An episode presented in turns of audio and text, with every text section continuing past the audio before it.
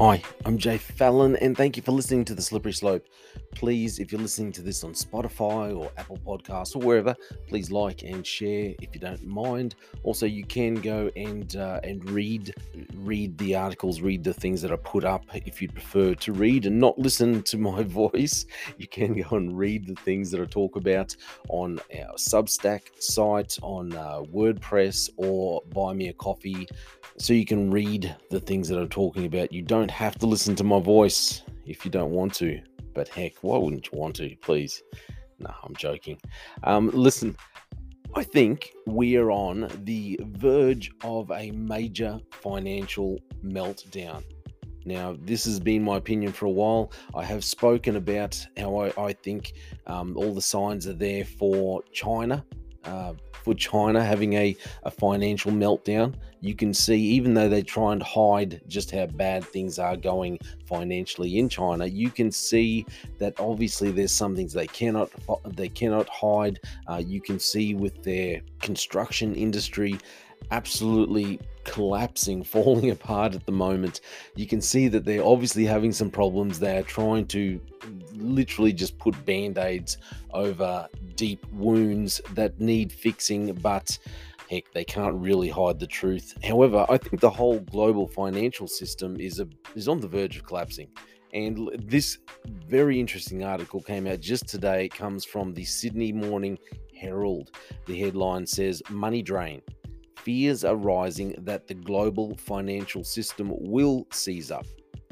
Now, and also, look, another interesting thing before I start reading this article is this article is talking about some of the problems that people are seeing and it's and it's saying hey these are the problems and we believe this is where could it's questioning is this where the financial system and the world is going and why I find this interesting is because here in Australia we had uh, we had financial uh, gurus, experts, however you want to say it, they were standing up and saying, "Hey, Australia is heading for um, some some financial pain if we don't get our inflation under check. If we don't start raising the interest rate, something needs to happen."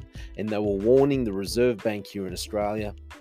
The Reserve Bank, in all their wisdom, uh, decided, kept telling us, no, there's no problem. We've got it all under control. We're not going to have to raise interest rates for years, for several years to come. I think they were talking about 2024, I think, is when they were talking about raising interest rates. And obviously, they had it very wrong, even though, like, you know, absolutely everyone a flipping 10 year old could see that something was going to be that something was wrong and that interest rates needed to be raised um, and finally finally the Reserve Bank has realized.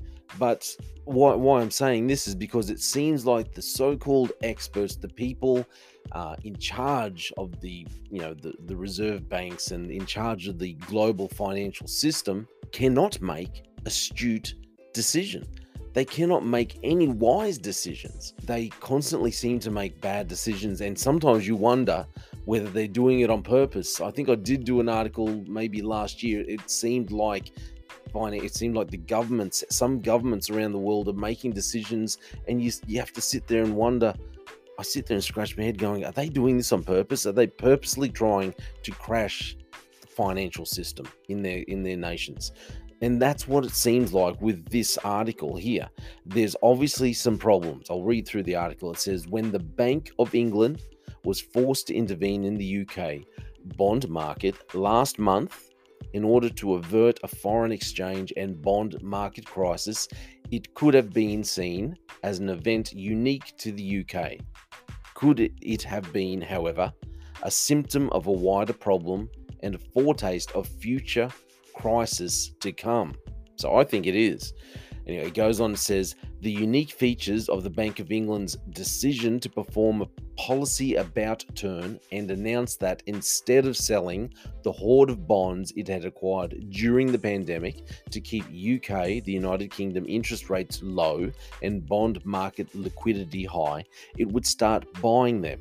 Was that it was in response to a UK government announcement of a massive tax cuts and spending program. That announcement caused long term bond rates to soar and the pound to plummet. There was an immediate solvency crisis in the UK pension fund sector, where the use of leveraged derivative uh, strategies to cover the long term liabilities in defined benefit funds saw the funds dumping their bonds to meet collateral requirements. It was like a massive margin call. So, the action taken by the Bank of England and some backtracking by the now Truss government on the proposed tax cuts has settled the market. Although UK bond yields remain high, the market's convulsions, however, highlighted their fragility and vulnerability. That's not an issue confined, confined to the UK. Participants in bond markets from the US to Australia are complaining about the volatility and, and dearth of liquidity in their markets that has developed as developed economies' central banks have begun raising interest rates and backing out of the quantitative easing programs they implemented in response to the pandemic. Which I've got to say, I did not agree at all with this quantitative easing that Australia had implemented during the pandemic. Do not rely on governments, do not rely on these policymakers to to see it coming. A key question given that the US Treasury has to continually tap the market as it rolls over or raises new debt, is who will replace the reduced demand from the Fed and foreign governments. And this is because other governments like uh, China, Japan, and, and other governments, they have stopped buying, uh, stopped buying or begun selling some of their holdings in response to the rapid rises in yields and, and consequent losses on the market value of US bonds. So, governments are also selling US dollar assets, generally treasuries, to try to limit the extent to which their currencies depreciate and import inflation and instability in the face of a major appreciation of the US dollars. So, another question is whether the volatility and diminished liquidity in the market might lead to the kind of unexpected financial systems events seen in March 2020 or in the UK last month.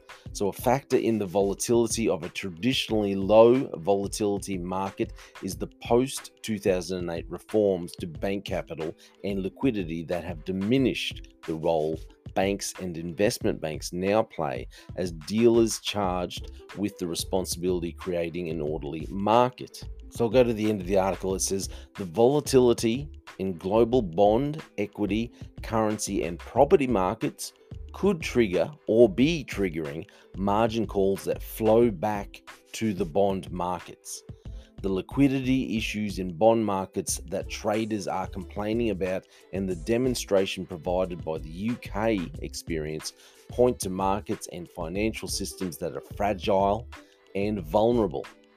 And the Fed and other central banks' aspirations for a smooth reversal from quantitative easing to quantitative tightening to combat raging inflation rates may not as the Bank of England discovered so brutally. This may not be as easy to execute as hoped or planned.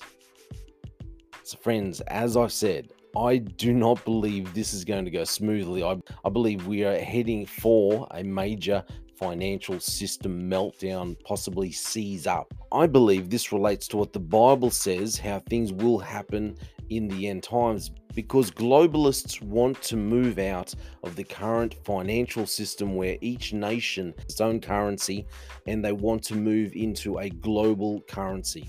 And the way, the only way to do this is for the financial system to collapse. People like, uh, or the shadowy figures like the ones at the World Economic Forum are looking or even pushing for the global financial system to seize up because then it will give them the excuse to implement a global financial system or a global currency. This will bring greater control by governments, by the powers that be, by people like uh, Klaus Schwab and his little uh, minions of uh, global leaders. I believe that's where we're heading. Let me know what you think. Am I just uh, got it all wrong, or do you think maybe this is right? We're heading for a financial meltdown, global seize up. That's my opinion. Thank you for listening to The Slippery Slope.